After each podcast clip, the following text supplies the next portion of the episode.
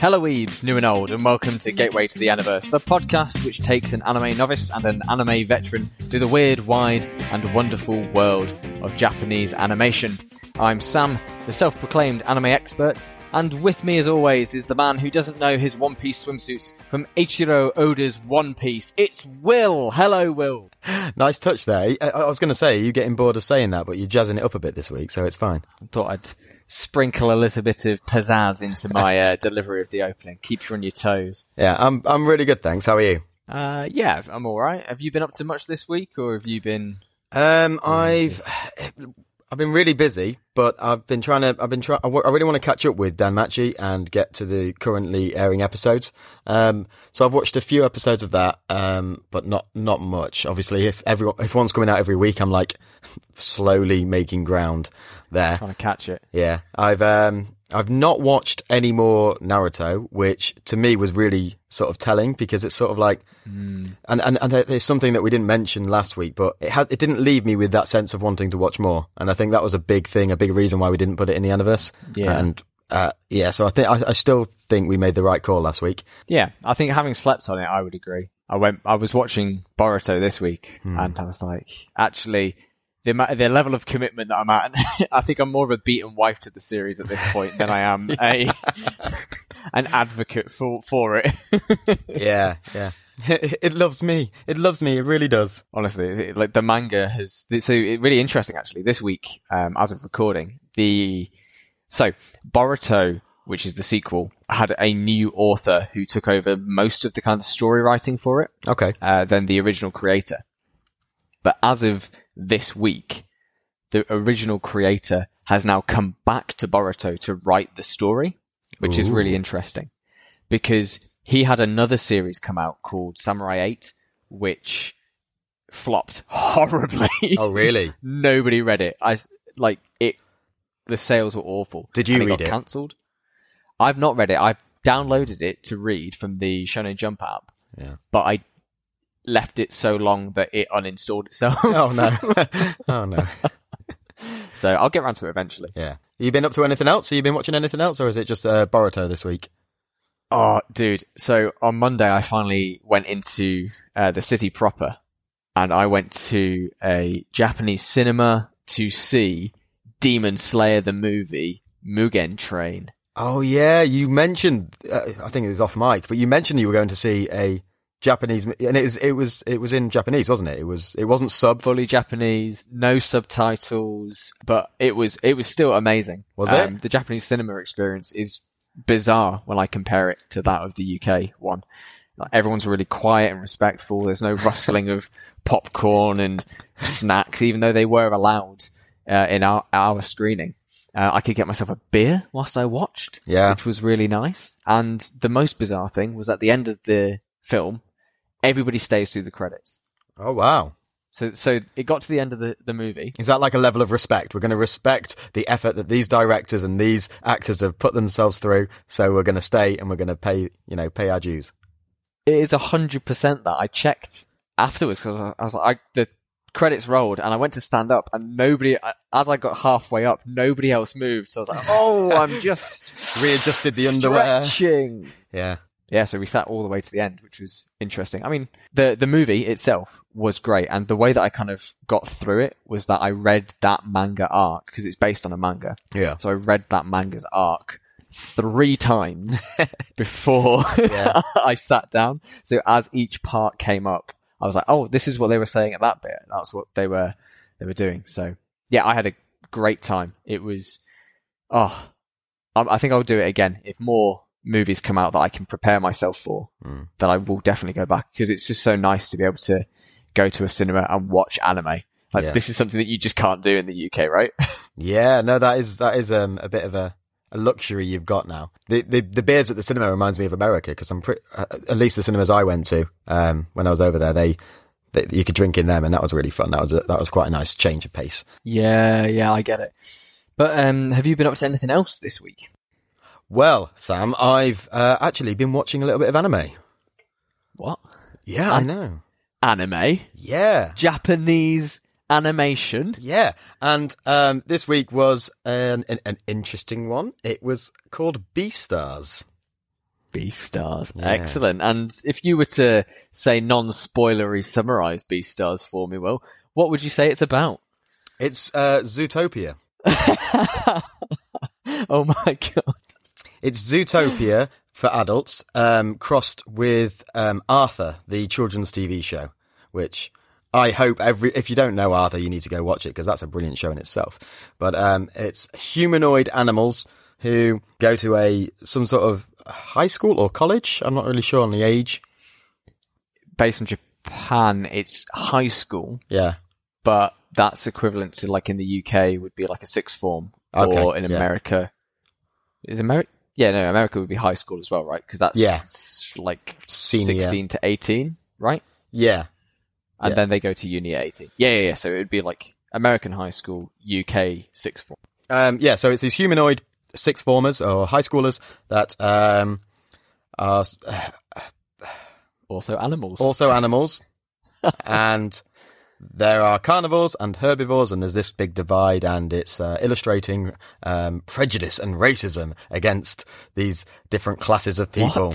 Mm, it's very Herbivores and carnivores are different. what? apparently so. Um, and it turns out. From what we see, that these prejudices are probably, you know, fair game. Like, it's not really illustrating them as a bad thing because these carnivores do eat people and eat things and eat other animals. And th- throughout the episodes we watched, they uh, continue to express how um, these It's instincts. just their nature, dude. It's just their na- yeah, it's just their nature, but their nature makes other people dead.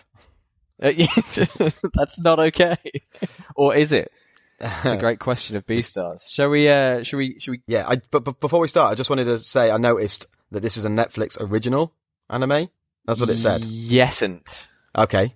So it's interesting with Netflix originals in that they will stick a Netflix original label on absolutely anything.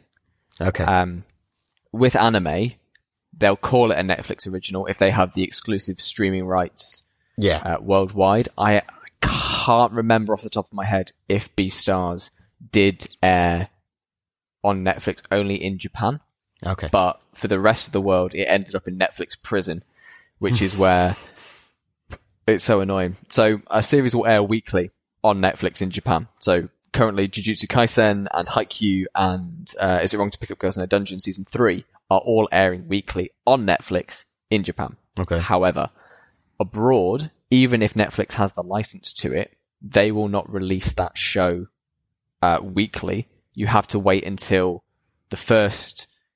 Uh, initially, it was all of the episodes came out, and then Netflix would release it in bulk in the West.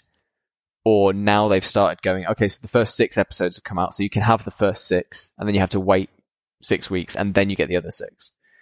So Okay. So- Netflix prison sucks for anybody who doesn't live in Japan. So, shall we jump straight into it with episode one, where we cold open in media res with Legoshi about to just straight up devour a rabbit?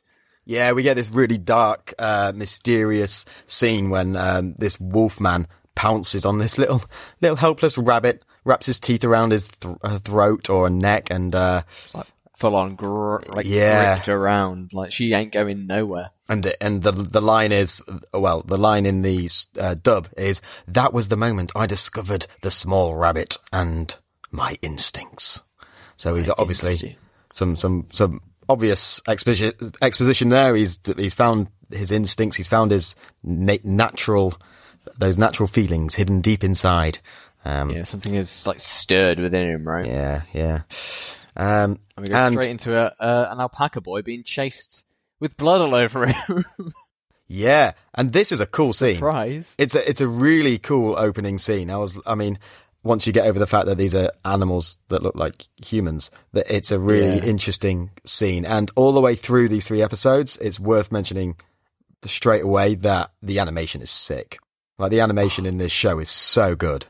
Yes, it is, dude. I was so kind of on the fence about how, how you were going to fall with this because obviously, um, the animation for Beastars has been done by Studio Orange, who are known for doing 3D animation. Okay, yeah, So this is a 3D anime for the most part. There are some scenes um, that are in 2D, more traditionally animated. However, the majority of the uh, scenes that we look at are 3D models in a 3D environment acting as almost like video game characters in that sense. And I was kind of worried about whether you watching that would think, oh, it's just, it's a bit too, I don't know, immersion breaking or it's not what you're now used to with these other eight uh, eight series behind you. yeah. But you liked it. Oh, I thought it was fantastic. As uh, yeah, just from not that I'm like a professional artist or anything, but from an artistic point of view, I loved it. I thought that the um, sort of the way it was filmed and the way it was shot was almost cinematic. It was very um, I don't know. Uh, I got like Danny Boyle feelings. Not Danny Boyle. Was it Danny Boyle? Maybe Danny Boyle. Nah. Uh, no, Guy Ritchie. Yeah, more Guy Ritchie. Guy Ritchie sort of. Lots of uh, quick cuts, lots of sort of zooms into like mouths moving and uh, Really interesting kind of juxtapositions of two characters Yeah. on the same like splits, like an actual split screen. Like Yeah, so stuff like that. Uh, It's so interesting. Yeah, hundred percent agree. I think um, I was I was really really up for that. I liked I liked how like even the drawings themselves, like they had um, the highlights around the outside, the very thin highlight around the outside of all the characters in, in different scenes. So it it just gave that um, that really sharp contrast. It was um, it was it was good.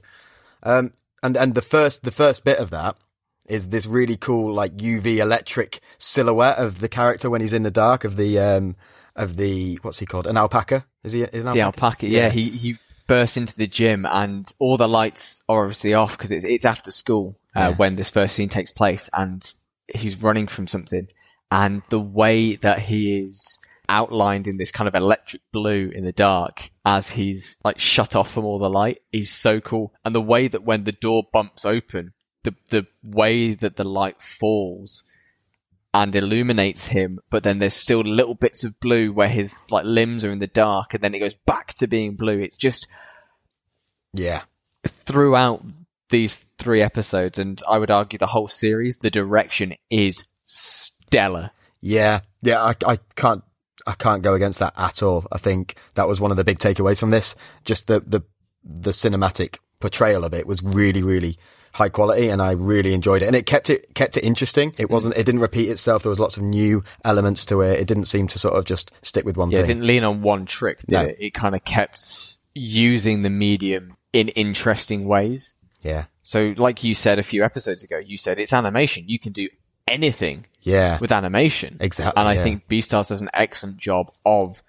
at the very least, trying to do as much as it can with what it's got. Yeah, and I and I use the word cinematic because I do get massive movie vibes from this. It feels it feels like it's they've invested in not just the the content. It's they're, they're investing in how that's going to be portrayed and what. And, and basically, they, they look like they've had fun with it. It looks really sort of, yeah. Um, it, yeah. Anyway, en- enough on that. I, th- I don't think we need to discuss animation for the rest of the episode now because uh, uh, we- we've covered a lot there. But um, Oh, I'll keep bringing it back up as we go. yeah, Don't you worry. So the so the alpaca is in the gym being ch- hunted down by this what we what we assume is a predator, and the alpaca's sort of like pleading, like uh, basically saying all you, you that this is all you are. You know, you're just a, a hunter or a predator, and um, he ends you up. carnivores are the same. You're just a slave to your instincts. Are we just food to you? Oh, nice! You've you've got the script. Good. And so he get he gets he gets devoured. Uh, let's be honest. He, he's he's he's oh, dead. yeah, he is And- fully murderized.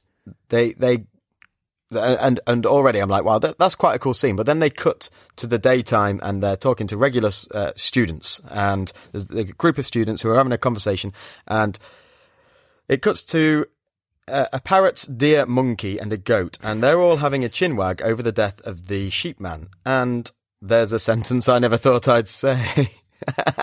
yeah, it's it's it's an unusual if you've, you've you've really got to lose yourself in this world, haven't you? It's not you can't you can't keep bringing yourself back. Although they do do a good job of bringing yourself back to the fact that you are watching humanoid animals because Yeah. you know they It's bring up, interesting, isn't it? They don't fully commit to okay, just accept this for being st- like a stylized world because who they are and the animals that they are are so ingrained in every aspect of this like society and every aspect of every character's interaction with one another almost. Yeah, you have to these- you have to be aware of it, don't you? Because uh, they're like you say, they're they're animal which whatever the animal is has a direct impact on their role as a character. They they sort of with Uh, the people around them and the way that they respond to situations.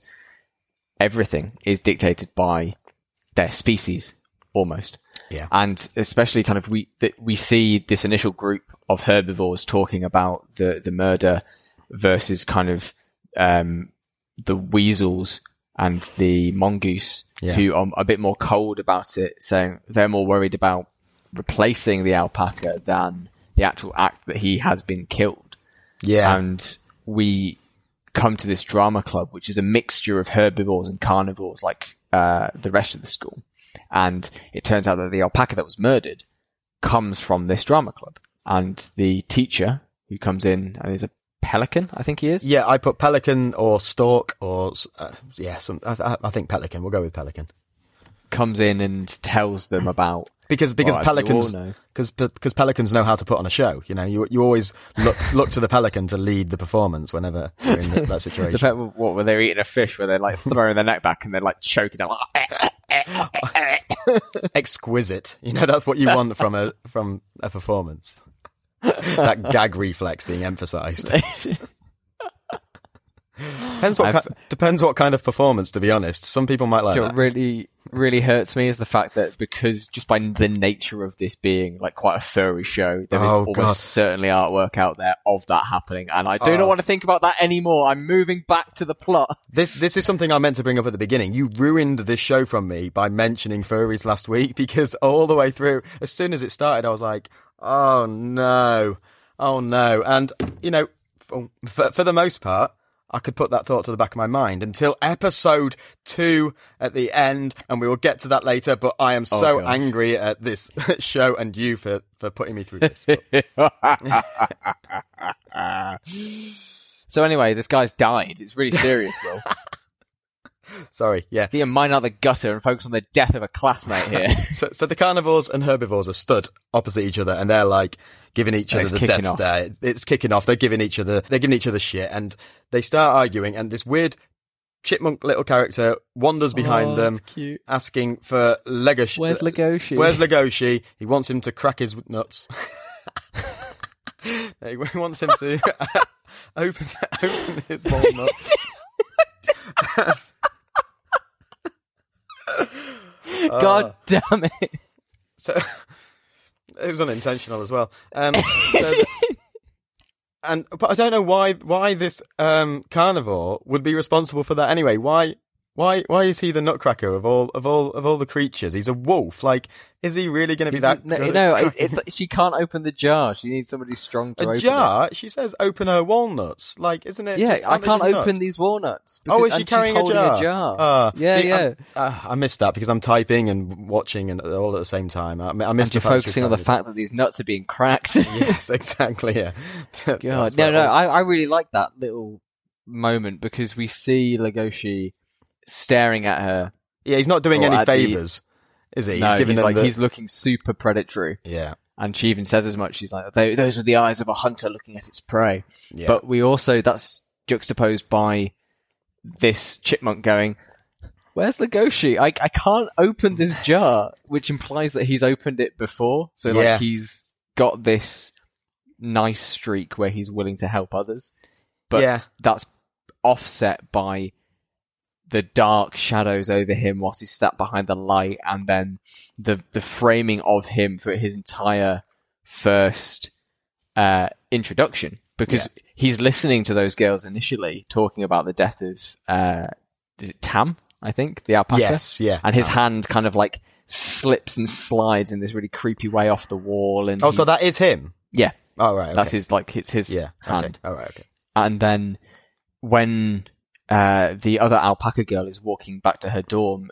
Legoshi approaches her from behind a tree, and the, the soundtrack's picking up, and the strings are plucking like it's a horror film, and someone's gonna die. Yeah. So this And is at, this is at night, isn't it? This is after the rehearsal. after the rehearsals. Yeah, She's alone, and he he creeps up on her, and hand, instead, instead of introducing himself and saying, Hey, look, I just want to give you this, he waits until the very last moment. She thinks she's going to die and he hands her this note from the dead alpaca, which is lovely. It's a love letter. It's a love letter, which she's very happy about. And she's all like, Oh, I'm sorry I misjudged you. And she changes her tune very quickly. Th- This, this could all be a ploy. Just, just because he's given you a note doesn't mean he's not going to eat you later. I mean, he was, he sits respectfully on He another bench. He, social distances from her. He does, yeah. Because um, women need Also, I mean, she did pull a, pair of scissors on him. That's true, yeah. She was ready to go. Yeah. Um, her prejudices were not hidden at all. oh And- no! And like she tries to backtrack on them a bit, but Legoshi doesn't have any of it. He just goes, "Yeah, look, that isn't the worst I've been called. It's fine. Yeah. Just take the letter. I'm I'm out." Yeah, he, he sort of, um, He's a good guy. he, he walks off sort of taking the higher ground. He's like, um, look, I'm used to it. Things never change. And we're thinking, we're supposed to be thinking, ah, poor, uh, Ragoshi here. He's, he, he, he's been treated badly all his life. And all I can think is he's wearing a fucking tie. Like, this is a giant humanoid wolf that's wearing a tie. Really got to buy into that. yeah. like this is how it's going to be for the rest of the show, and if you're not on board, then it, it, it ain't pumping the brakes for you. No. So then we meet, um, uh, the, the red deer, which is, uh, Interesting with the red deer. In the dub, is he called Louis? No, in the oh, I couldn't I couldn't distinguish. So I was watching. Here we The, go. I, I had the subs on as well, and for the first part of it, I was typing Louis, and then as it went on, I started reading the subs as well, and I was like, oh, it's And it's Rui, and every Rui, single right? time they said it, I couldn't. I, I thought they were saying Louis, and I was like, what is it? Because I've got I've got I've got bad pitch hearing anyway. Like I don't think I'm not the best person to ask. Um, because I just distinguishing those sounds is going to be tricky. But yeah, I think it's Louis in the. Now you said that. Now, now you brought it up. I feel like it Yeah. must must be Louis in the in the. So when the when the manga got localized and uh, in the dub, he's called Louis Okay. with an L because that's what it sounds like in the dub. However, when for some reason when Netflix was subtitling it in the Japanese dub, because in Japanese the language itself doesn't really have that many. Um, in Japanese, they don't have very many L sounds. And when they try to say an L sound, it starts sounding like an R. So Louis becomes Rui.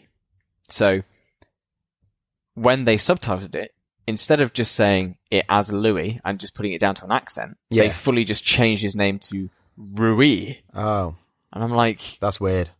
why? So it so it is Louis. It's supposed to be Louis. It is Louis. Oh, it should okay. be Louis. I've changed everything to Rui. Oh, okay.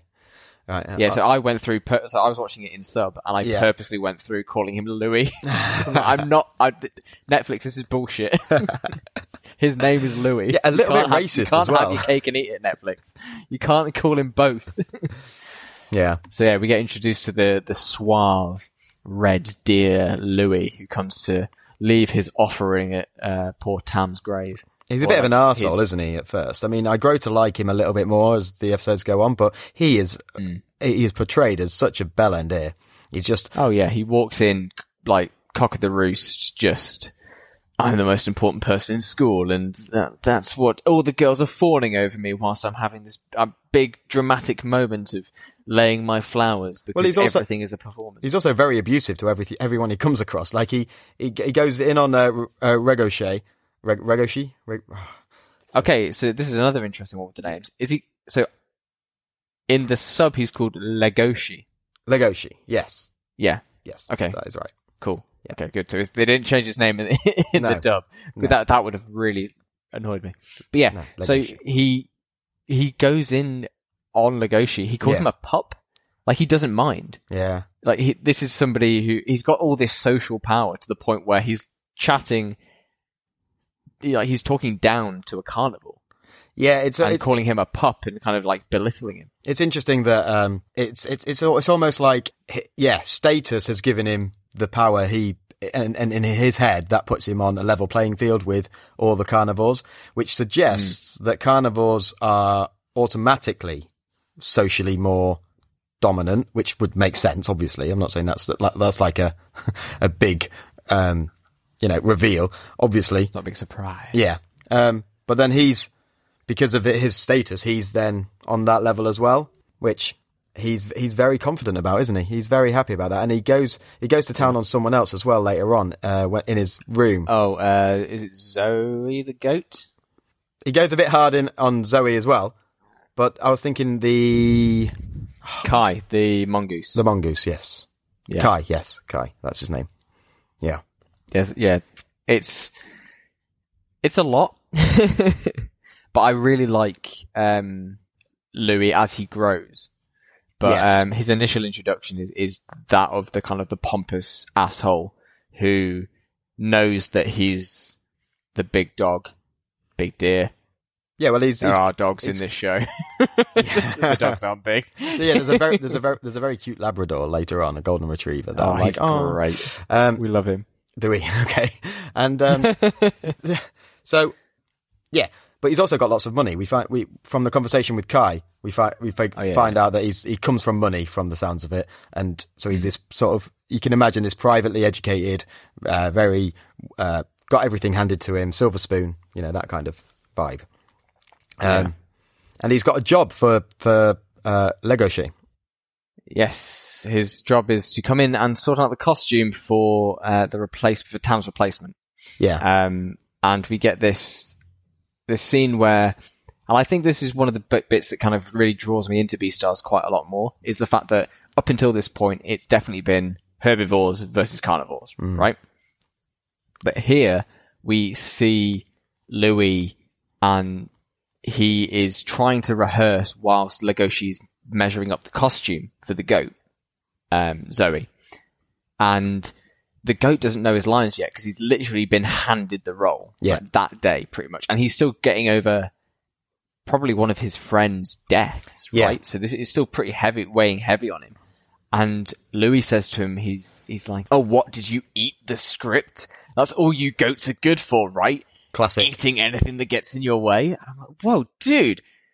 There's even like this kind of, I don't know, like elitism within carnivores and herbivores as well, right?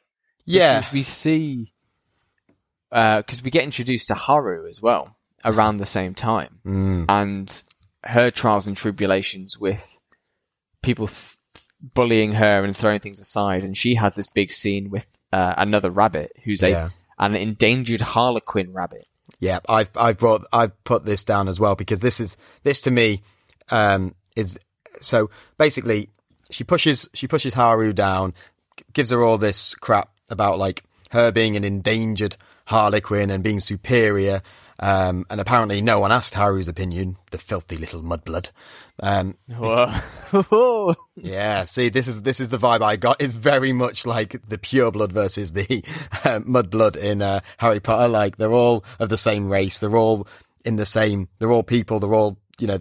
It's one thing in Harry Potter, the racism towards other species, and that would be sort of the parallel with um, carnivores versus herbivores. But within their own kind, there's still this There's elitism. another level of segregation and kind of like elitism, isn't Yeah. there? Because the uh, the the other harlequin rabbit is like you've ruined a perfectly matched couple, like so he's Yeah. endangered the one percent or I think so. I think yeah, it's um, it's like the royalty, isn't it? They're, they're, there's I don't know why.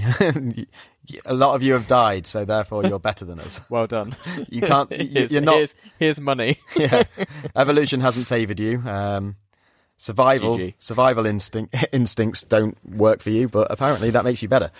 Um, a Yeah. bit backwards, but hey. So we get get uh, Haru is bullied by pretty much everybody that she interacts with. Even her roommate sucks. oh yeah, yeah. And I made this absolutely. note. I was Sally, like bloody Sally. Sally. She's such a Karen. God. I made a note. I, my, my my note is, and I bold and underlined it, saying, "God, teenage girls suck." Yeah, Like, teenagers in general. least- So yeah, but like at least with boys, and this is a very general kind of statement, but at least with boys, it's usually you'll shout at each other, maybe you'll throw hands, but at the end of the day, you're just like, "Oh, sorry, I was being stupid. Yeah, I was being stupid too. Should we go and have a kickabout? Yeah." and, and like it's done, right? that you have a big outburst and then it's done. But with Yeah. girls, it seems like there's just this. They they go for the psychological long term thing. Even uh, the the Harlequin rabbit says to Haru, she's like, "Everyone's been ignoring you, and you're still this mentally strong." Yeah, And I'm like, yeah, literally calling out for what it is. Yeah, I think I think from our perspective though, Sam, this is because we are just not smart enough to understand those psychological warfares.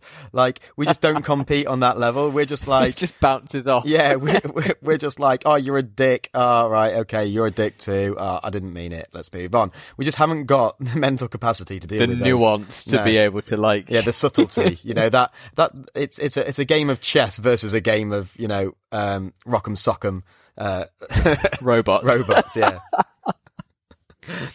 we're just not on their Yeah. level. yeah, we kind of have Rui. I said Rui.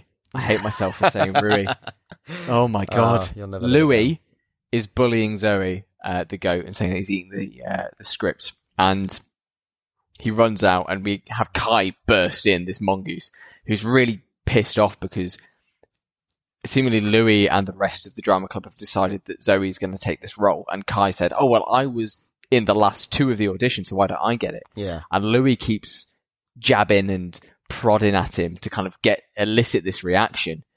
And Kai swings for him. as well as just going at him, he also tells. I, th- I think it's here that he tells him he's basically he's dropped from the acting squad and he's going into the to work on backstage. And Kai's fuming. He's like, "Why?" Um, and he keeps prodding. Where's about this come from? Yeah, prodding about how you know both of his last performances he's screwed up, and that's all you remembered for. And it's. What it's have you achieved in your like two years in the drama club? pretty harsh. Brutal stuff. Yeah, it's brutal. And later on, you sort of you realise how that um, uh, Louis is just this driven, ambitious person who. Not condoning this, but you sort of get where he's coming from with that respect. He You sees can ev- empathise with his point. he right? sees everything as you know what's the point if you're not going to go all in what's the point if you're not going to be proud of what you're doing and like invest yourself and do a good job like i think he'd be he would feel shame and embarrassment if he'd have screwed up those performances so he's Yeah, sort of yeah. like putting that back onto Kai projecting it towards Kai, Yeah. right? And uh, yeah, he's, Kai swings for Louis, and um, Legoshay just jumps in, blocks him, and you see this like uh, this uh, carnivore stand up and protect a um, a herbivore in something that you probably wouldn't have assumed uh, before this point. Uh, going off the divide that we've seen so far, and you get this I this sense that Lego Le- Legoshi is just just trying to get by. He's he's had all this Yeah. sort of he just wants a peaceful life and he doesn't want violence. And um, Louis makes this good point, like because to to get Kai to back off, he bares his teeth, and he's like, Yeah. it just shows. You hear that growl, don't you, as And- he goes in? Yeah, and you get this sense, uh, and fr- from what they talk about as well, that the wolves and Legoshay is very powerful and an incredibly fierce carnivore. Uh, that Mm. people really can't compete with, but he holds it in and he doesn't really release it, and he only Suppresses it Yeah. and kind of he gives this glimpse. and we have a, like this little idea from Louis that Louis gets that sense from him. He's like, "So you bare your fangs to avoid a fight." yeah, Also, like the sexual tension between Louis and Legoshi when Louis like grabs his tail and then grabs his tie and like proper pulls him in. I was like, "Whoa, Yeah, that- boys, let's just uh, cool off a sec, shall we?" yeah, a little bit, um, a little bit out of nowhere, but yeah, I did, I did spot that. Yeah, We like it. So Louis then just goes, right, we're practicing tonight. Come with me after school. We're going to go practice on the stage. You're going to be our lookout. why? Why does he agree to this? What does he get out Yeah. of it? I think it's from that just kind of, he wants to be useful and he wants to support his drama club. And I guess it's that we find out in the, in the upcoming episodes about how some herbivores feel like they see me and they want to protect me or they want to be near me and uh, be by be by my side. And maybe it's that for Legoshi. Maybe it's just the overwhelming charisma of Louis, Yeah, just yeah, convincing him into it. and that power and that authority. It's just sort of like, Mm. well, he could make life very difficult for me as well, probably. So Yeah. it's a case of, Uh, It's easier for me yeah, to just nod and go. Okay. Right. Yeah. I get that. I just think, yeah, he, he didn't really have. To, there wasn't. Re- I don't really think there was enough convincing there. He just sort of was like, okay, right, okay, I'll do We're this. doing this, you're coming. especially especially when he talks about the fact that this could get him kicked out of school or get him suspended or whatever. Like that's quite a high risk thing to do, just without much pushing. we could get killed or worse. Expelled. so it, they go to the auditorium and uh, Legoshi, Legoshi, I can, I'm so good when I'm watching I, always I say Legoshi. Legoshi. I think that It's just where the what I hear emphasis comes because Legoshi or leg Legoshi. So it's like, do you know what I mean? Like where the emphasis yeah, comes. it's where you put. I'm having this problem all the time with people's names. Like, where do I put the emphasis? Yeah. Anyway, It's- it doesn't matter. People will forgive us. I'm sure the uh, your mum will forgive us. So um, he he's guarding the auditorium while um, Louis and um, who's the goat Zoe. Zoe are inside performing lines, and um, we get this sort of sinister scene from the beginning being replayed, but with a bit more context now. And Mm-hmm. um, another great bit of animation when he picks up the scent of the rabbit, and you get the X-ray Oh, of the love it. skull, and the scent goes in, and it triggers off all these neurons in his brain. It's like it's literally the blood is boiling in his veins and Uh, like his- cracking up to the surface. His instinct explodes within him, and he's. Oh, it's great, great animation. I was uh, Oh, and he so- just he dives across the courtyard and snatches up Haru, who's on her way home after being like she's been covered in water, and she's on her way back. And the, I I like the the nuanced small details as well. Like she hears Legoshi yeah. start to yeah, have this like that he gets the scent and he starts to move and she f- completely like a rabbit would freezes in place Yeah. and her ears start to twitch towards where Legoshi is yeah. and then he pounces and just wraps around her and we end where we started the episode with Legoshi red-eyed we get this really cool effect behind him of his eye when Haru feels his gaze on him on her of his eyes being super kind of sketchy and these kind of like almost drawn lines moving as if they've got a life of their own. I love that effect. we get this weird figure that sort of like rep- I'm, I'm assuming that it's like walks towards him and it's this like scribbly outline figure with these weird white eyes that is sort of talking to him and like talking about his instincts and like that he needs to give in to them and he needs to go with it and then it sort of um encompasses him and goes inside him and like takes Yeah, over like him and it's this is what he's been suppressing these past 17 years. He's, and now that it's right in front of him, it's like, just give in, just give in. And then end of the episode. so is that is that an external force or is that just a representation of his inner instinct or is that I think it's I think it's a metaphor. Yeah, I think it okay. is. It's it's representing his inner struggle. So here's here's my question: Does it come back? Does it explain why he's never had that before? Because is is that like a, a, an overarching thing? Because I feel like it's a bit odd that he's getting this sense now when he's constantly at school with herbivores all the time. I think it's uh, later on they they delve into it a bit more, Okay, and it's kind of. I I won't. I won't No. spoil what they what they talk about, but they do delve into it more. okay, cool, Um, that's good. and we get the the the credits of episode one hit us with the the opening Yes, of the show, yes, and it is a big ol' jazzy bop baby. Oh, I adore it. Do you? I, I really enjoyed it. It's really it's different. Com- again, another big contrast to everything we've looked so far. They don't even. It's like this weird stop motion puppet, puppetry. Oh, like Nightmare Before Christmas Oh, style. I literally wrote Nightmare Before Christmas. Yeah, I, I got those Oh. vibes as well. I also, Oh my god, dude, we're so in sync. I know. I, I, I, I also thought, bloody hell, Basil Brush has let himself go. Because it, boom, boom. no one's gonna get that. No one, I guarantee. I don't care. I, I don't care. It's fine. Beautiful. just just Google Basil Brush. He's he's he's a, he's a, a he's a, he's a bit of a hero in the UK. He's we hold him on a very high pedestal. Do we do we Basil?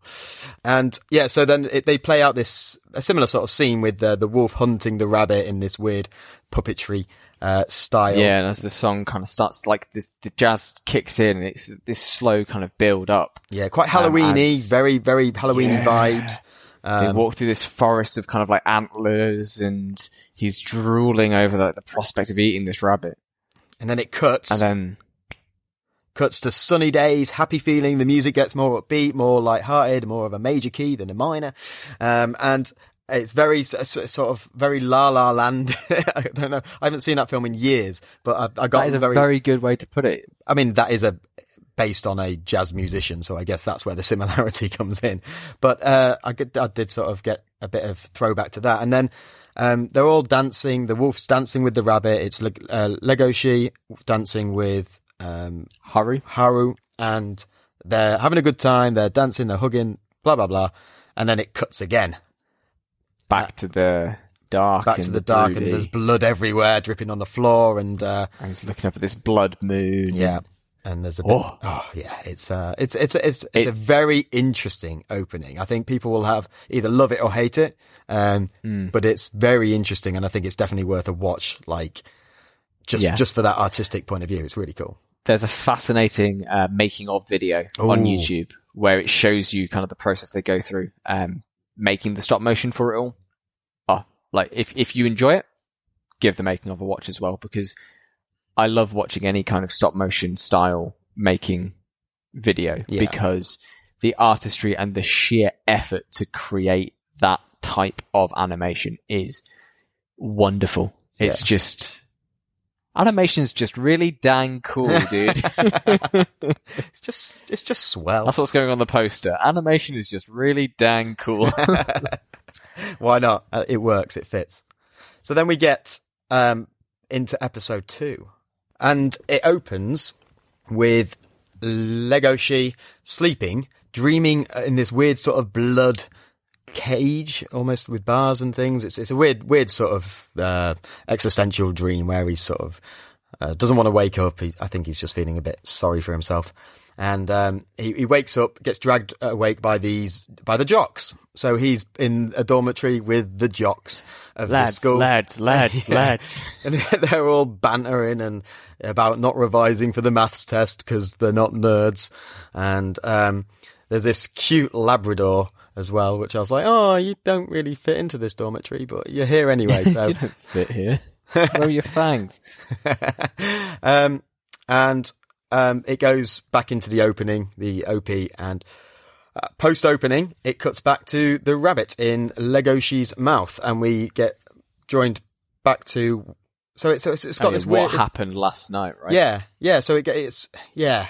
So I guess it's it's cut to the morning. We know that Legoshi is okay. Is he's okay, but he's kind of super depressed and down. Like Jack the Labrador says, he's even gloomier than normal. Whoa! Yeah, yeah. And then we find out why, which is uh, Legoshi was giving in to this primal, instinctual desire, and like you said, this strange creature is whispering in his ear, like, "You want to taste this flesh, don't you? Imagine how nice it's going to be when you bite." Legoshi is, from what we, it's implied here, he's fully ready to just bite down. He he he digs his claws in. He feels her blood in his hands, and he's talking about how soft she is, and imagining like biting into her. And then he and Haru are both saved by Zoe shouting, "Oh no! Something bad's happened! You Legoshi, come quick! yeah, Something yeah. terrible's happened!" And in that brief opening, Haru bolts like lightning out of there. Yeah, well, he sort of he, he relinquishes his grip a bit, doesn't he? He sort of opens his Yeah. arms, and Haru Comes back to his senses. And and I don't know how the goat doesn't see this. I forgot. if, uh, Mm. yeah, Or how she doesn't. Well, I suppose maybe in in the moment with the adrenaline as well. I thought because he shouts, "Legoshi, Legoshi, come and help!" yeah. Yeah. like, how does she not remember his name? oh, yeah. But we find out later that she's got no memory of it, does she? I think that's more of her just Oh, in denial. kind of yeah. Well, not denial, not wanting not wanting to talk like a- about it. Yeah, Yeah, yeah, yeah, fair enough. Yeah. yeah. He, he he gets caught inside, and oh no, Poor Rui has uh, hurt his ankle. you said Rui. I I know, it here. I know. I deliberately said Rui. you, I could see you thinking that. Um, I was like, did I hear him right? Am I going to bring it up? I'm going to bring it up. I'm gonna I am gonna. Yeah, no, it was. Who's gonna tell him?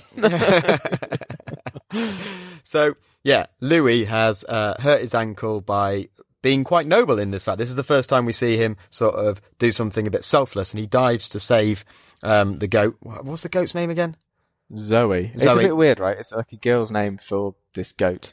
Yeah. So Zoe is uh, trips, goes to fall off stage. Louis dives, saves saves him, but then um, lands on his leg funny and is is injured. He's he's really badly hurt his leg. We find out how that that's quite serious later on, but he's like, no, I'm fine. I'll be all right. And um, uh, and we start to think that maybe he's um he's not that bad. He's got these uh better characteristics that we just sort of um we can sort of sort of start to latch onto and see this different side of um Louis. Yeah.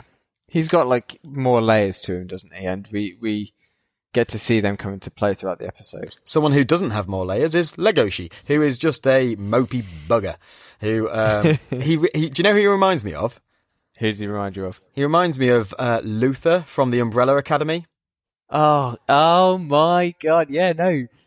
He's got this like great big heart and all this power, but he's kind of a dumbass and Yeah. doesn't really know how to respond to anybody around him. Yeah. And there's a bit in the Umbrella Academy when Luther becomes the bodyguard of the mobster.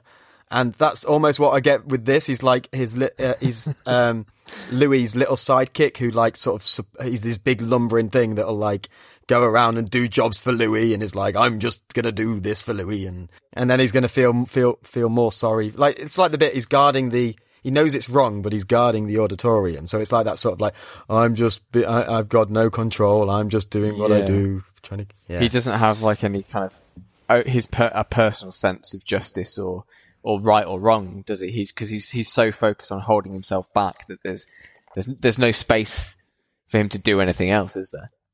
Yeah, exactly. And then we cut to the food hall. We cut to the You cafeteria. know what? I really like this little bit of world building because they explain that if you come to this school, you have to eat three times per day. I liked it. So there's Yeah. there straight away. It's like okay, so this is how we're going to keep the carnivores from tearing the rest of the student body apart.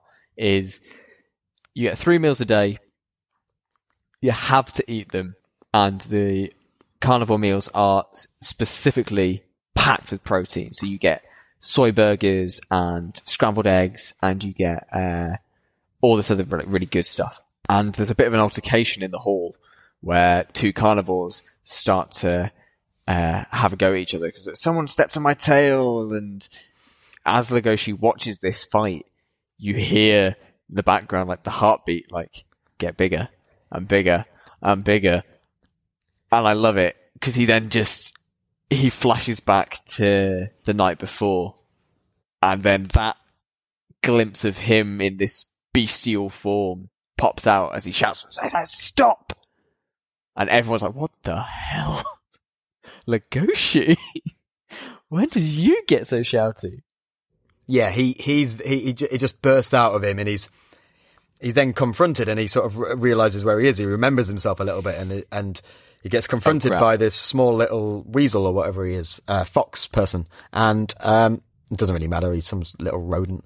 Some Uh, sort of little carnivore. Yeah, and um, he he starts on Legoshi for some reason. like, obviously, he feels like he's a bit a, bit- a bit like um, a bit like Louis does, comparing himself to a carnivore.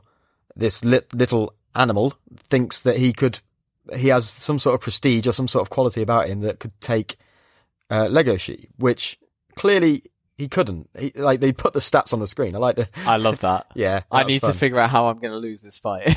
Yeah, I beat yeah. him in every area. oh, if I pretend to drop some coins out my pocket, then he can get my neck. Okay, we're good. going back, I've just got to go back to the, the the food thing that you were talking about, like this world building. I think it's really interesting and really good, and I, I like that they put it in there. I think I know what you're going to say. I don't know if you do. What were you? What? What? What do you think I'm going to say? You're going to go? No, no, no, no. I want you to say it. I want you. Well, I've got two points. The first point is that it, I get very, I, I, th- I think of food wars because like they go into this level of detail with the food wars, and that they're like uh, annotating Here's the what they're going to put. Here's everything there. Yeah, which I quite liked. Um, and the you know the exposition, the explanation of why that why it's like this is is needed, and I think it's important because you do sort of beg the question: what do the carnivores eat? Um, But it also complete it, it sort of justifies the prejudice again because if all the carnivores are, it basically suggests that without these specially designed diets, the carnivores would be devouring the students and they would be giving into their natural instincts. And it sort of hmm. suggests that they would want to as well from the way, Yeah. you know, they, they, they sort of talk and the way that the menus are put together. So it's sort of, it's like the entire society is kind of developed around placating the carnivores, right? It's it's Yeah. finding ways to suppress their urges and to make it so that everybody can live in harmony, not because they want to, but because the way in which it is acceptable is to eat the high protein meals and Yeah. to yeah. what did you think I was going to say? I thought you were going to ask where the eggs came from.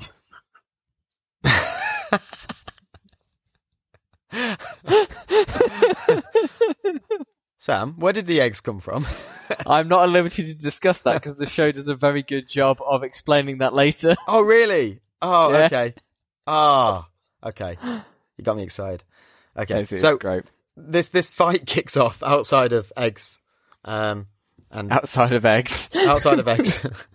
this fight kicks off, and um, it, it looks like it looks like uh, yeah, it looks like Legoshi Legoshi Legoshi is going to uh, Linguini. Linguini, yeah, is going to get into a fight, um, and we're going to see some awesome fight, f- uh, an awesome fight scene. But no, um, we get Louis interrupt and intervene and stops, and we get this first mention of a Beastar.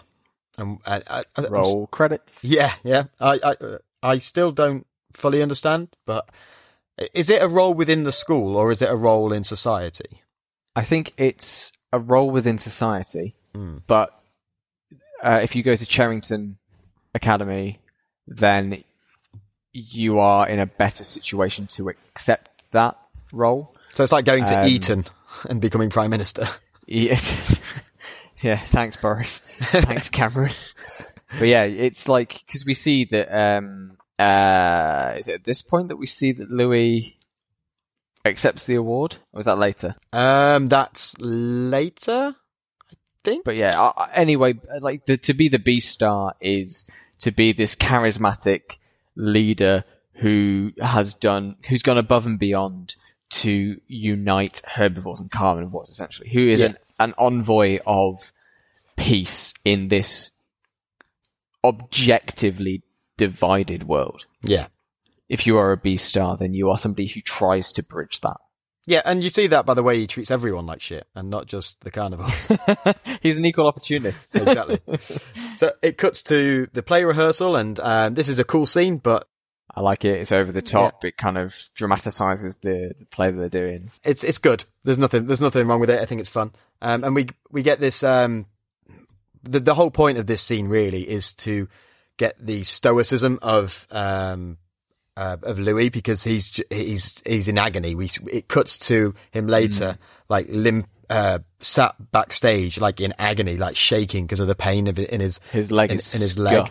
Yeah, and then he sort of he gives this powerful sort of inner monologue of him like having to go through it and fight through the pain and these sorts of things to get what he wants, to get what he feels like he deserves. And he Mm. stands up and he limps into the light, very sort And then of. as he hits uh, the yeah. light, He stands he- stands tall and just walks out. It's very powerful and it's very sort of messiah-ish. like, yeah, um, yeah, walking that, into yeah. the walking into the light. But it works. It's it's effective. I sort of felt, oh yeah, this is this is this That's is cool. nice. and it kind of justifies.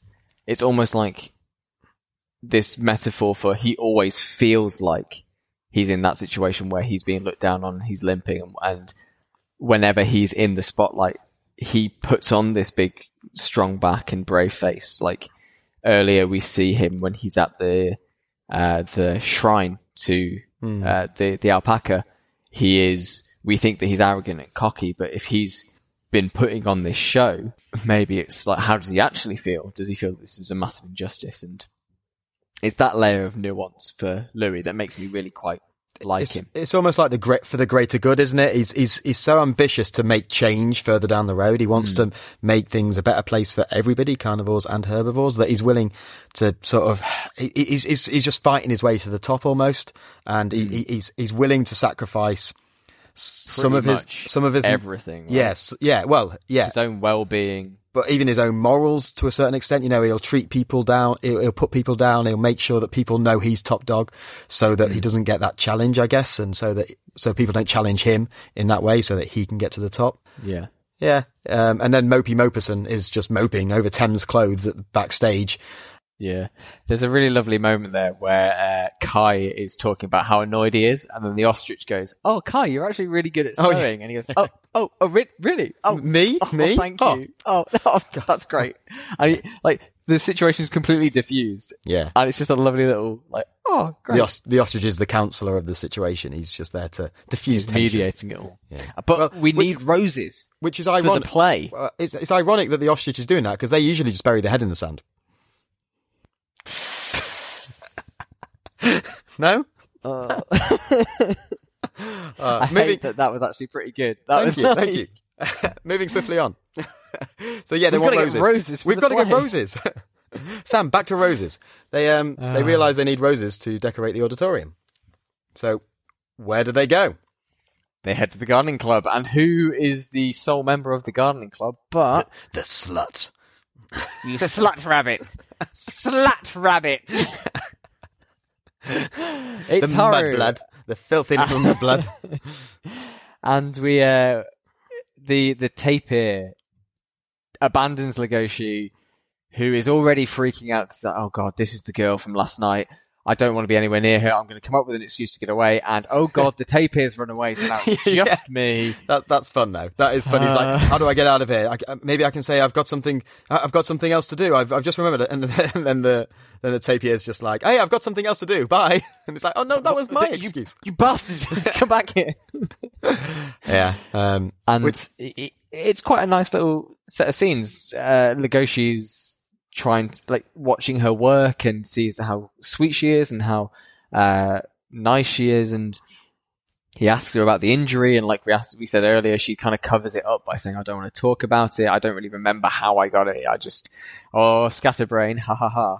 Yeah. But actually, there's this other layer to her where she just doesn't want to admit maybe that she got cornered in that way, and Maybe, but I, leads- I mean, f- from my perspective, as not knowing where this goes later on, I think that's a weird assumption to make because if anyone doesn't want to tell someone, they make up something better than that. Like to say that they've forgotten and that they, they can't, they have no memory of what happened when they got this really bad injury is a weird way to get people off your back. Like that's just going to intrigue people more. Like for me, I'd just say you fell down the stairs, you you cut yourself. that would be your excuse. Oh, I your, fell down the stairs. but that's your classic like the most, like the most standard. wife. who's beating. hitting you, Will? Will, who's hitting you?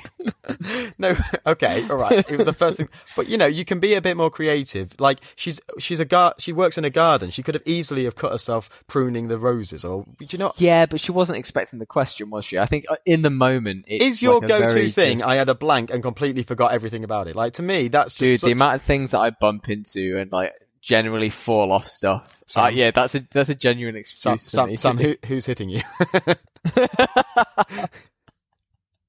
Touche. and no more was ever said. okay, so yeah, she can't remember. We'll we'll we'll agree to disagree whether that's a good excuse. And Legoshi just kind of starts to crush on her, right? He's, Yeah, he's got this inner oh, she's mino- really cute.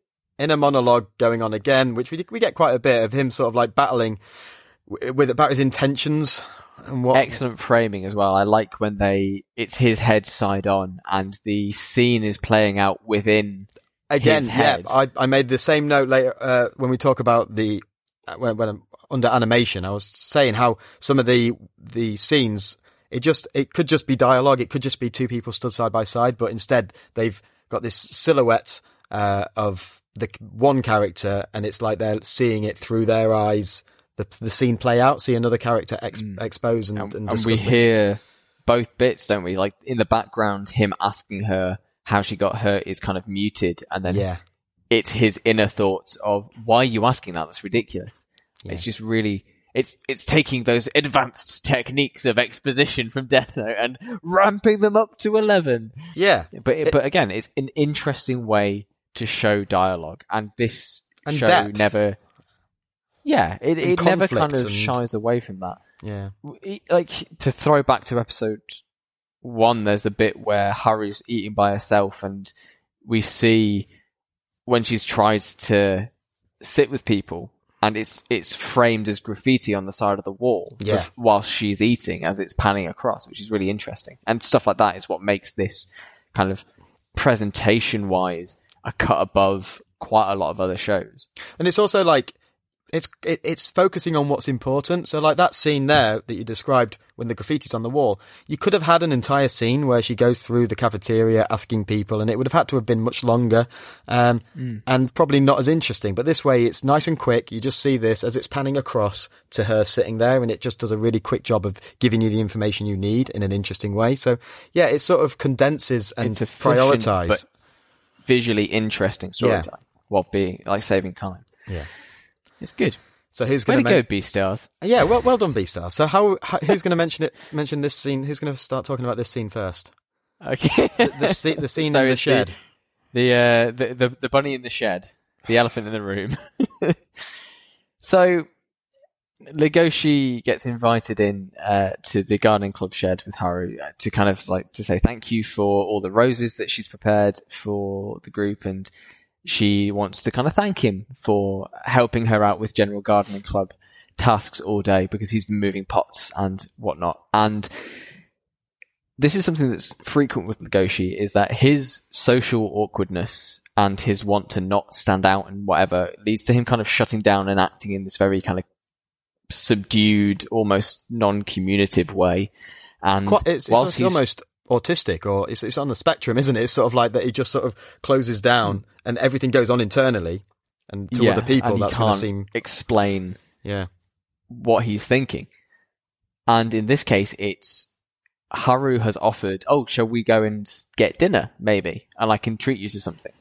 But in Legoshi's head, he's just like, I just want to hear you talk a bit more. I find you like, because he's crushing on her, he finds it really cute.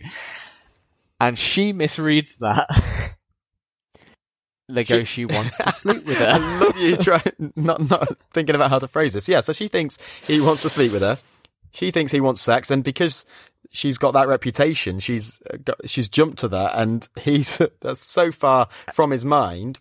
and she- he's she's- got she's- his eyes closed while he's trying to think about like Yeah. ways to kind of just get out the situation, but also like he doesn't realize what's happening. That, that's what I do when I want sex. I just stand there and close my eyes and hope that it happens. It's it's and not look worked. really confused. It's not it's not worked yet, but I'm hoping. You know, one day I'll just close One my eyes and Close my eyes, look really distressed, yeah. and then somebody will strip down in front of you.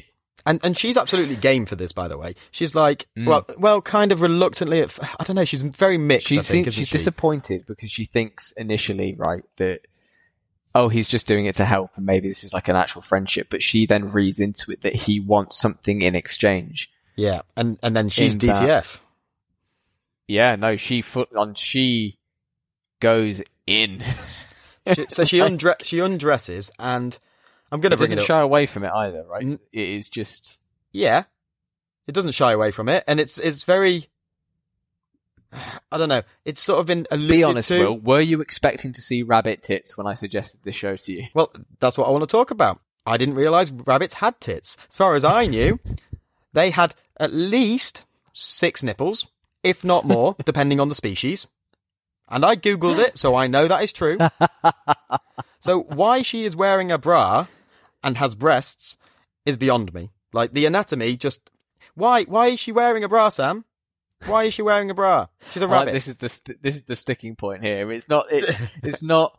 Oh no, she's getting naked. it's it's just not scientifically accurate. God damn it! I know we're not going for scientifically accurate.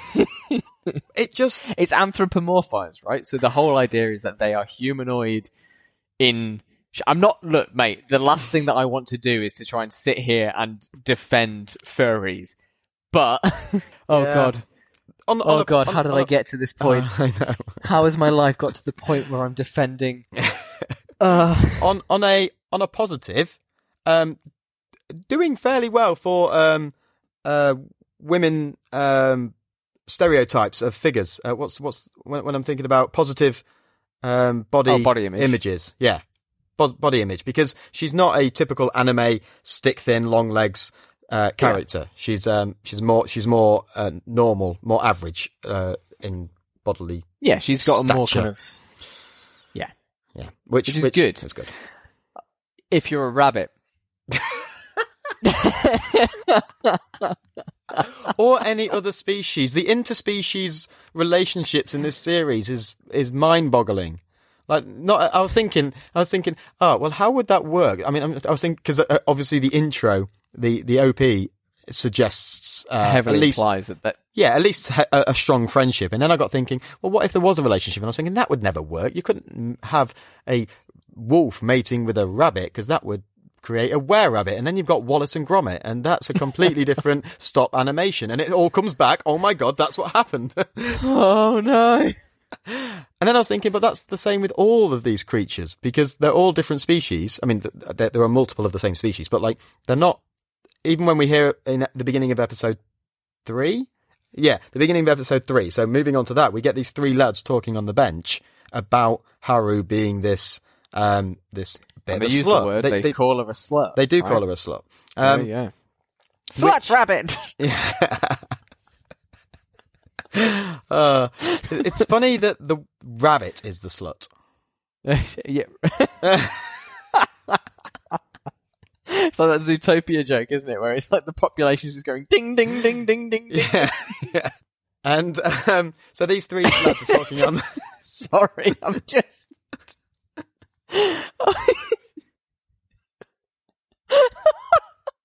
what an absolutely ridiculous concept. Like we we played it so straight for the first two bit parts of this episode. And then it's just and then they got naked. and now I don't know what's real anymore.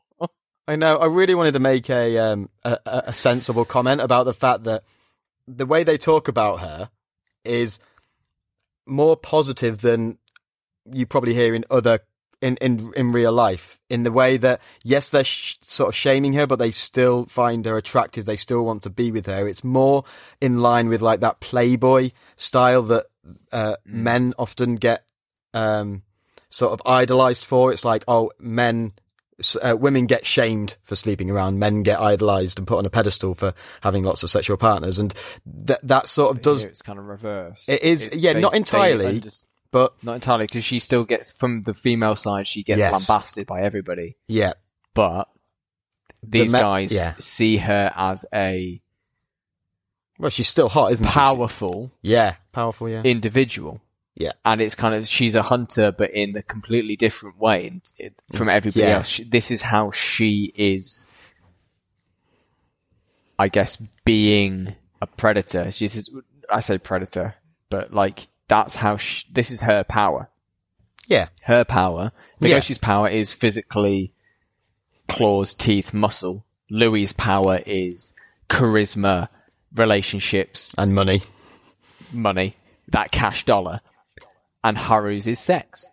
And none of them are, and all, well, all of them are portrayed as having pros and cons Yeah, and giving this power, but also there will be drawbacks. So for Legoshi, it's that he is having to go against all of his instincts. For Louis, it's that his body can't keep up with what he wants to do. And for Haru, it's that her reputation is sullied. So they all gain power in these ways, but they That's all a- have these drawbacks, which that's is a really good explanation. I really, I really like how you how you worked through that. That was quite cool. Um, but then she starts unzipping his pants and we're back. because she wants to she wants to know how far the fur goes, and he m- somehow mistakes this for perhaps it's a herbivore way of greeting. As no, sweating no, profusely. no, you don't get to play that card. Oh, I didn't realise. I'm just a naive, innocent schoolboy. No, bollocks. You know exactly what her game is here, and you are not saying no. You're no, you're not playing that card. It's not fair. so she grabs. Well, he doesn't play that card. He bails as fast as he can. yeah. um, and she feels guilty for misreading the signals. Um, she But sort then of she also finds it quite intriguing, doesn't she? She Yeah. misreads the signals and then she laughs about how, oh wow, actually, he really didn't have any other intentions. What a good pure boy. Yeah, and all I'm thinking is, why does she have boobs?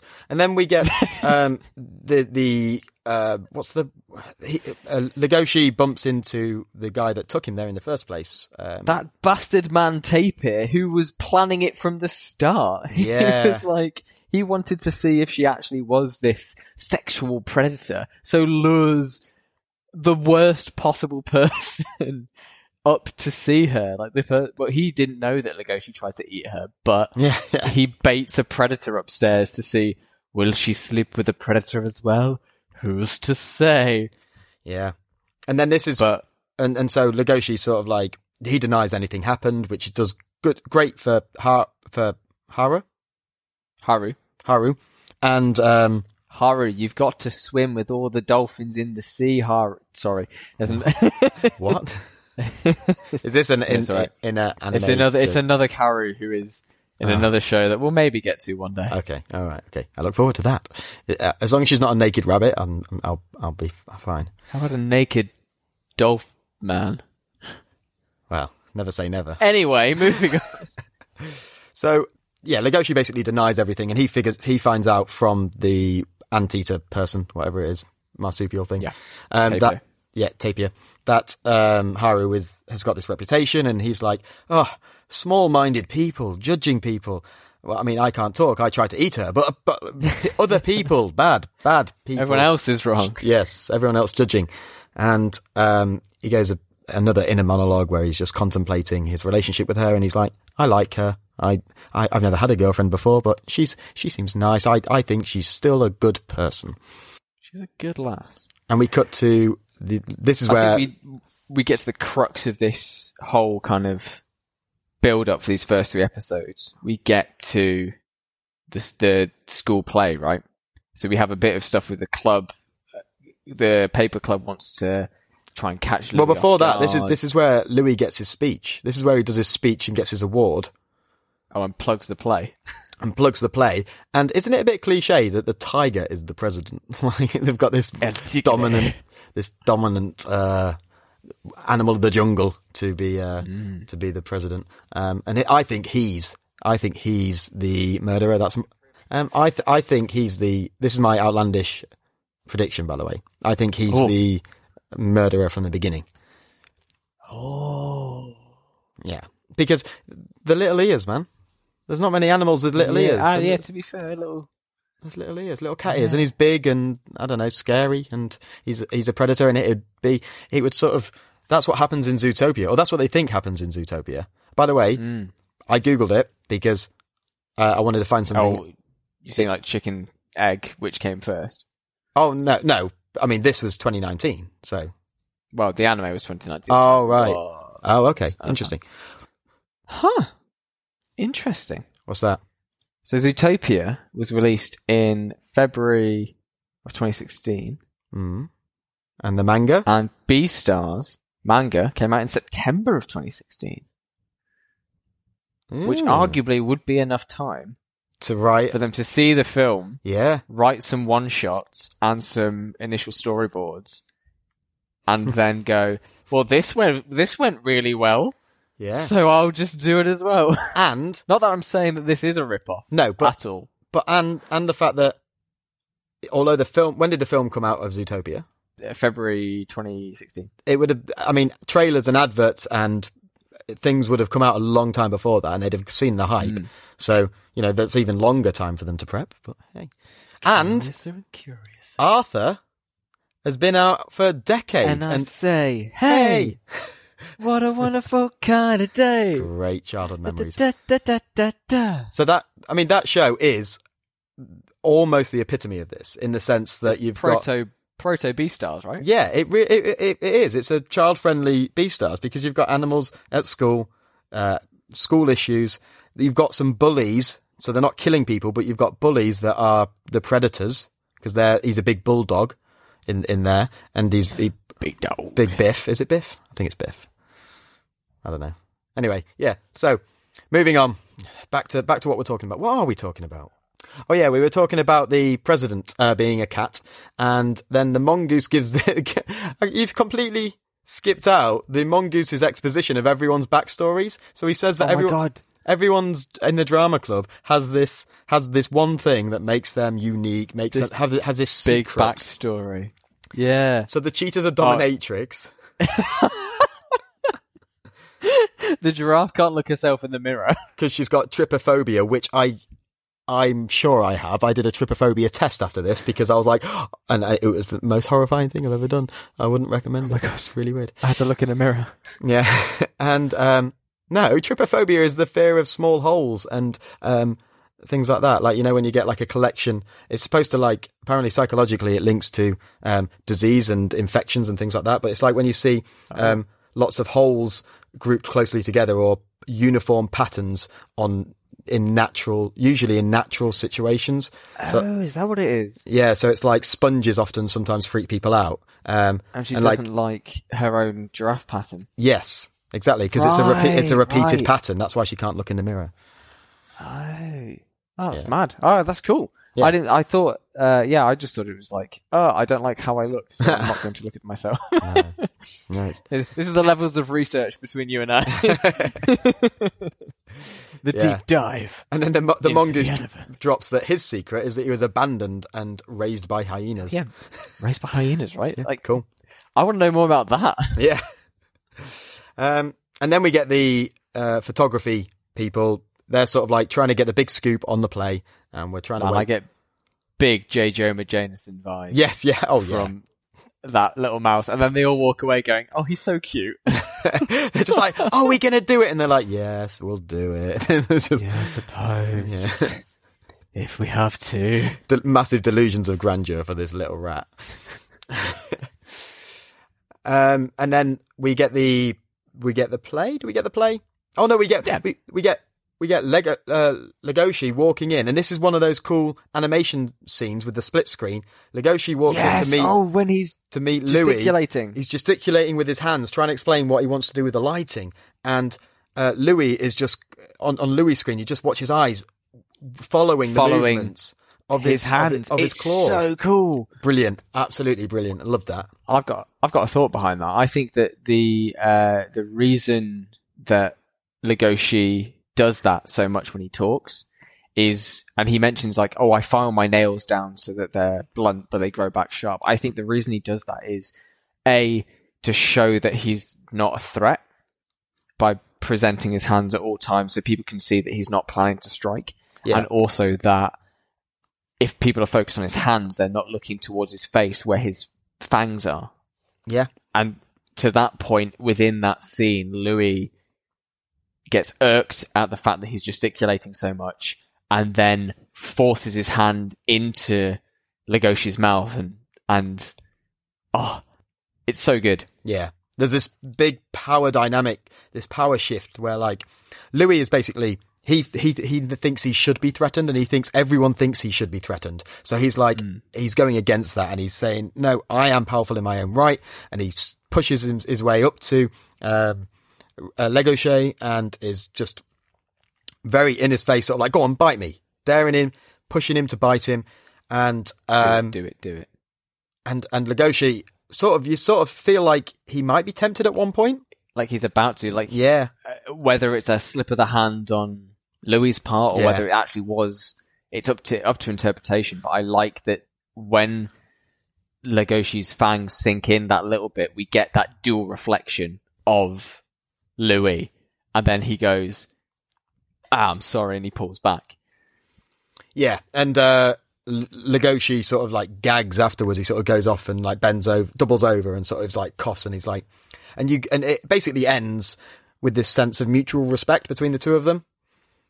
They sort of, uh, yeah, because he he he tells Louis every day I have to hold myself back and I have to file my nails and I have to keep my teeth hidden and that's how I choose to live because I don't want to be this predator and Louis hates that yeah, because for Louis he has to fight tooth and nail and put himself through this excruciating pain to even be on the same level as a carnivore Yeah. in his mind.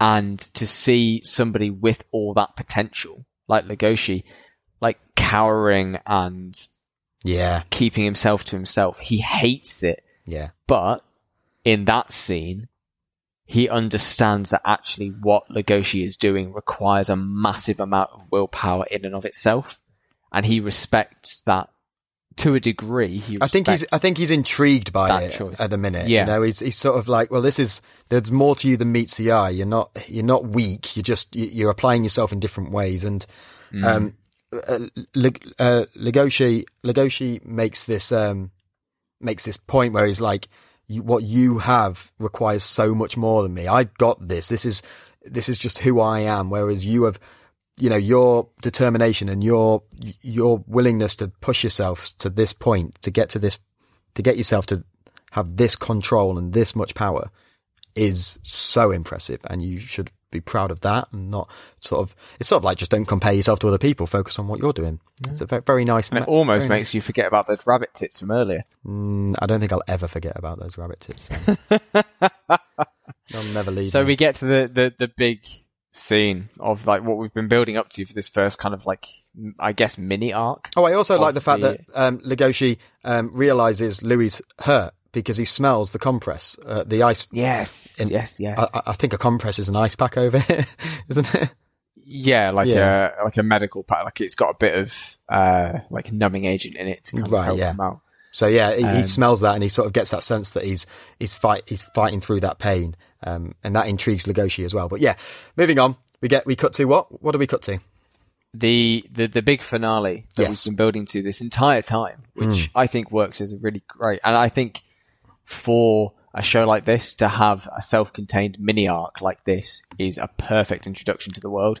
We end on the first night performance of the play, and while we don't get to see much of it, I don't think that matters all that much because we No, the focus is squarely on Louis. Yeah, and the fact that even from the very beginning, he runs out onto stage after giving this big motivational speech to the actors, and the very first instance of him on stage his leg is gives away. essentially his leg gives out, but he catches himself and he keeps going, and we get this It's kind of brutal. I, I did cringe when when his leg went. I was like, oh, the, the snapping noise, Yeah, yeah, yeah. right? Oh. but we get this uh, voiceover from Legoshi where he explains that to see uh, the Reaper trembling and giving this insane committed performance because Louis' leg is that fucked up yeah, it's affecting the performance, but in a great way. He says everybody was captivated. And I love that as the curtain starts to fall at the end and the ovation is going, we cut to behind the mask. We have Yes, a first yeah. person look. And his head is going at a thousand miles an hour. He's like, we did it. I made it. I've succeeded. This is the best performance that we've ever given of this play. yeah. What are you doing? Why are you fussing? Why am I on the floor? It Get up, it- it's an ovation. Do the encore. The the mind is moving, but the Yeah. body can't keep up. Yeah. It's so fucking cool. It is. It is. It's really again. It's just. It's just an interesting way of doing it. He could have just had no voiceover, and it could have just collapsed on stage. But that the way they do it just keeps you engaged so much longer. It's so good. Yeah, and that Louis- that wraps up episode three, doesn't it? It does wrap up episode three with an absolutely insane performance from uh, Louis. Yes. Do you have any odds and ends to? Um, the the music. It's a, it's a more than one ending. I feel like. The, Yes, yes, Yeah. and we didn't talk about the ending, but that that sometimes anime will do this, where um, if it's a short twelve episode one core show, um, if you're very very lucky, and the uh, the planning board really wants to sell a lot of records, Mm. um, each episode will have a different ending theme, that's cool. or it will cycle between them. Yeah. So the first kind of ending theme focuses on Haru and Legoshi, and this one focuses on Legoshi kind of accepting himself to a degree, and this kind of like instinct that's seeping behind everything that's happening. Yeah, this this the, the, Um, this third episode was a lot darker. The the second one was uh, focused on like the theatre side of it. It was like Um, had all the drama society like uh, the lighting and the stars and, and the moon. It was very, it was very much like a, a play that's happening on stage. yeah. But then this ending was very much. It, it, it literally had the closing curtains, didn't it? In within the animation, and Yeah. it was very red and dark again. Um, but yeah, I thought I thought it was cool. Um, I like the soundtrack. Yeah, Uh, the even from the, the OP, the EDs, zzz, so with Yeah. EDs, notwithstanding EDI. the EDM. and there's like classical music uh, throughout um, at, at certain bits. I think I can't remember what episode started with it. There was like some really nice classical music. Yeah, and there's bit uh, it, the the tone is always matched by the soundtrack. Like when Legoshi came out in that first episode and he was all creepy, there was the dissonant strings and the kind of horror vibes to Yeah. more light-hearted jazz playing in the background during the cafeteria. I think the yeah the tone is matched consistently without without throughout. Yeah. It's matched consistently throughout. Yeah. What about you? Anything? Just that I really like Louis. Yeah. Um, he's so desperate to rise above his station, Yeah. and the fact that he does that on sheer willpower alone really appeals to me. Um, and he makes a great foil to Legoshi, who's almost doing the opposite, and that he's trying to hold himself back from being everything that he can be. But you s- start to see the cracks with both of them. I don't know. That journey is fascinating. It is. It's really interesting. It is. I, I, I did. Yeah, started hating him, but I, I it's, it's I wouldn't. uh, He's an interesting character, and I respect him. I, I'll, I'd say Mm. that. I wouldn't say I think he's a particularly good guy, but he, I respect Yeah, you wouldn't his say that motives. you'd be mates with him. No, he'd be you terrifying. wouldn't go for a pint with him. No, but- I don't think he'd go for a pint. He'd, there's no, there's no end game. there's no end game with with a pint. There's no, you know, everything's got to be part of his plan. Everything Yeah. according to Louis. the world according to Louis. yeah. Um. So, big question then. Yeah. Let's get into it. Does Beastars make its way into the Aniverse? Will, what do you think? Absolutely not. Absolutely not. Okay. okay, okay. Let, I just, I, I loved this. I thought it was really cool. Apart from the in- uncomfortableness I felt watching the bras on rabbits uh, situation, I I really enjoyed it. I thought like we- we've bigged it up so much. The animation was sick. The um the story was pretty cool. I think the this being a short series, um, it, as it is, is a nice sort of sample to get you in there. There's a lot of effort being put in. The quality's there. you have that like mini arc within the first three episodes. Yeah. Kind of, you have an almost mini conclusion within that first three episodes for Yeah. one part of the story. Yeah. Yeah, yeah. Um, I, I just think it's so, it's it's it's animals as humans, dude. It's animals with humans having sexual relationships with other sp- interracial species, and uh, I don't know. I just, I just, if we're going off the same criteria that we always do, I don't know how we can justify it. it's a, me- Yeah. I, I think it's really cool, and I want to see it through. I just don't know how. If you, if you can, if you can convince me, we'll sit. You know, I'm, I'm happy to change my mind, but you, you Oh, you've got, man. you've got, That's a, a lot of pressure. you've got an uphill yeah, fight like- on your hand. I think I do. I, I mean, like you, I really, really enjoy Beastars. Um, I watched it when it came out, and I've not followed it any further. But I'm really excited for season two, which is coming in January this year. Uh, this year, next year.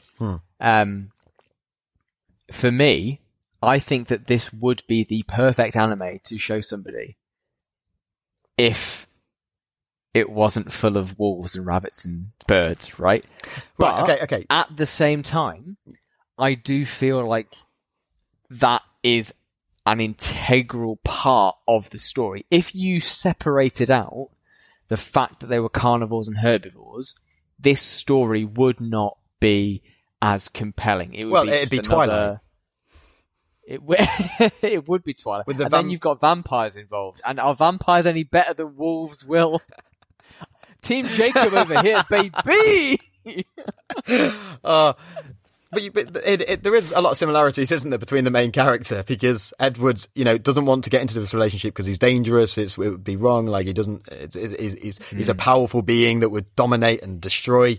Um, and that's a similar sort of thing with Twilight, isn't it? So there are parallels to be drawn there.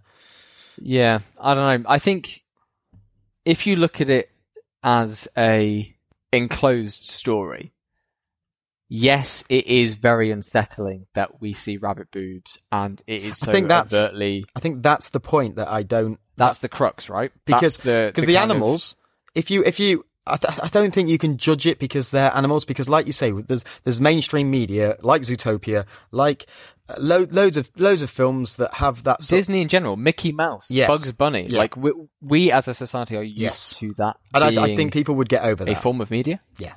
So, and and but it is that overt sexual nature that suddenly just comes into it. yeah, I don't I don't. I think you so from personal experience, I know Speaking quite as a a lot furry. of people who speak. It. No, and don't you ever say that again. Hey Sam, this is a no judgment podcast. You can you can be. A furry if you this is okay, dude. It's okay. You can be yourself if you want to be. um, I know a lot of people who uh, weren't really that into anime and saw Beastars on Netflix, gave it a watch, and then became massive weebs based on that because they saw this. Because at the end of the day, it's a slice of life mystery story it just so happens that the main characters are all animals. I think the the main issue that any single person is going to have to deal with Hmm. is getting over the fact that this is a young adult story where the main characters are anthropomorphized animals and if you cannot buy into that concept or that concept makes you uncomfortable you are not going to enjoy this story. Yeah. But then again, in Space Jam, Lola Rabbit came out wearing a crop top, Hey, and I nobody not- complained I about will, her. I will not have a bad word said about Lola Rabbit. Lola Rabbit is is, is life. so we're all used to it anyway. We're already re- like ripe and ready for rabbit tits. Oh God. Yeah. Yeah, you're right. I don't. But what? Why? Why then? Why? Why does this make us feel more uncomfortable? Is it because they're trying to be real people? Lola Rabbit is clearly a cartoon. I think may well, I think maybe it's because the story up until that point, you can almost forget that these characters are animals Mm. to a degree because especially in those first two episodes we get the carnivore thing initially but then it's just oh it's just high school there's bullying there's a drama club But or They're not or, or is it the do. opposite? You know, you can see the animals in everyone because of the carnivore herbivore relationship, but as soon as you reveal a rabbit in human lingerie, that's when it hits home that yeah maybe that's when the, That- the suspension of disbelief cuts away a bit mm. if we were just watching the first two episodes, we are 100% letting no because into the first two episodes that is in the the end of the first episode the second episode Oh, yeah. so it wouldn't even work no, it wouldn't, yeah. Uh, Oh, I don't know, man. I think, I think it's it is an excellent show, hmm? And I would recommend absolutely anybody to watch it. Okay, But then. would That's- I show? But would I show this to an absolute first timer?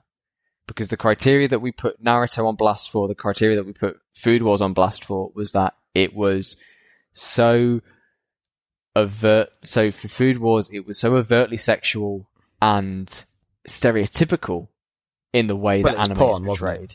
Yeah. It was just it was just hentai. That was that was all it was. Naruto, it was, it was just, it w- just wasn't very it good. It just wasn't a good starting story. And with Sword Art Online, it was the same thing. It just wasn't a very engaging. It was there's too much Narrative, right? but the narrative here is really good. is compel. Is it? But the question then becomes: Is it compelling enough to get past that episode two cliffhanger? I think so. In my opinion, I think so. And I've seen people who have not watched any anime before watch this show and then finish it and go on to watch other Yeah, more traditional anime. mainstream anime. Mm, okay. I think it's I think it's controversial, maybe, Yeah. because it is such and I'm not going to lie to anybody and say that it's not a massive hurdle to leap. Yeah. But if you can get past, there's enough there's enough normality in there that a novice can latch onto. You know, it's set in a school, it's a high school drama, it's a um it's got relationships, it's got um crime, mystery. you know, it's got all of these elements that keep it mainstream enough that perhaps people can get over that other stuff. And yeah, this this has been this has been a journey already. I think we need to I think we need to make a decision, and I think I want to put it in. Yeah. Okay, after having rewatched those first three, I wanted to put it in, but I knew that the hurdle was going to be high enough. Yeah. I think we've debated that hurdle enough. Yeah. I would say to you, if I watch, I would watch it all the way through. Yeah. Those first three episodes. Again, give it the rule of three. If it isn't your vibe, or the end of episode two throws you off, that's fine. I'm Bail just out. really scared that I'm going to continue watching and get full on sex scenes of uh, interracial, inter, interspecies. Uh, yeah. interspecies reviewers, the literal hentai anime that we're going to watch next week. oh god! no, no, no. interspecies reviewers is a show for another time. okay. But for now, I think we are quite safe in saying that Beastars has gotten into the Aniverse. Yes.